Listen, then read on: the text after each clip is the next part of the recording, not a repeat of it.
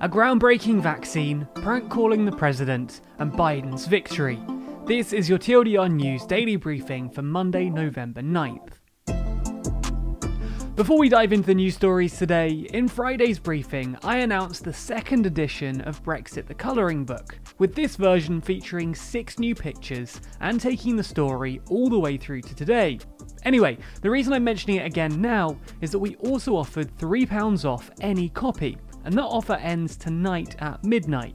To get your discount, use code TLDR Daily at checkout. So, moving on to the first story in the news today.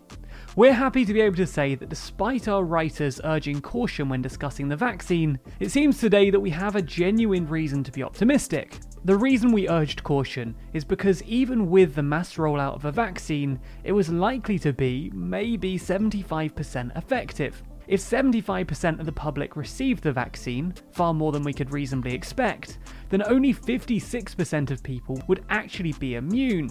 This is far below the figure required for herd immunity to kick in, and for the virus to be eradicated.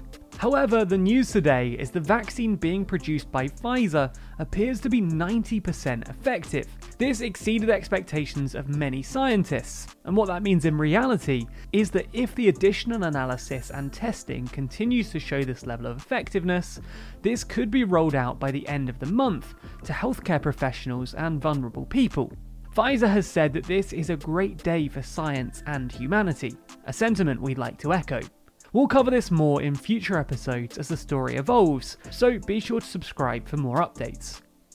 In the second news story today, after the president contested the results of the US election, claiming that it was inundated with fraudulent ballots, a claim he has so far not produced any evidence for, the Trump campaign has established a hotline for voters to report electoral fraud.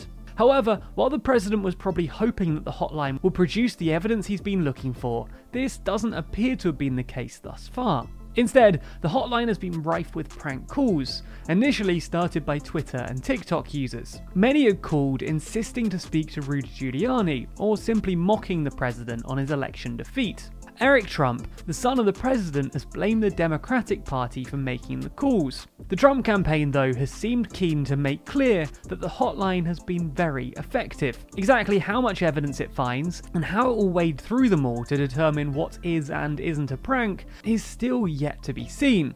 Also, please don't take us reporting this story as us encouraging people to do this.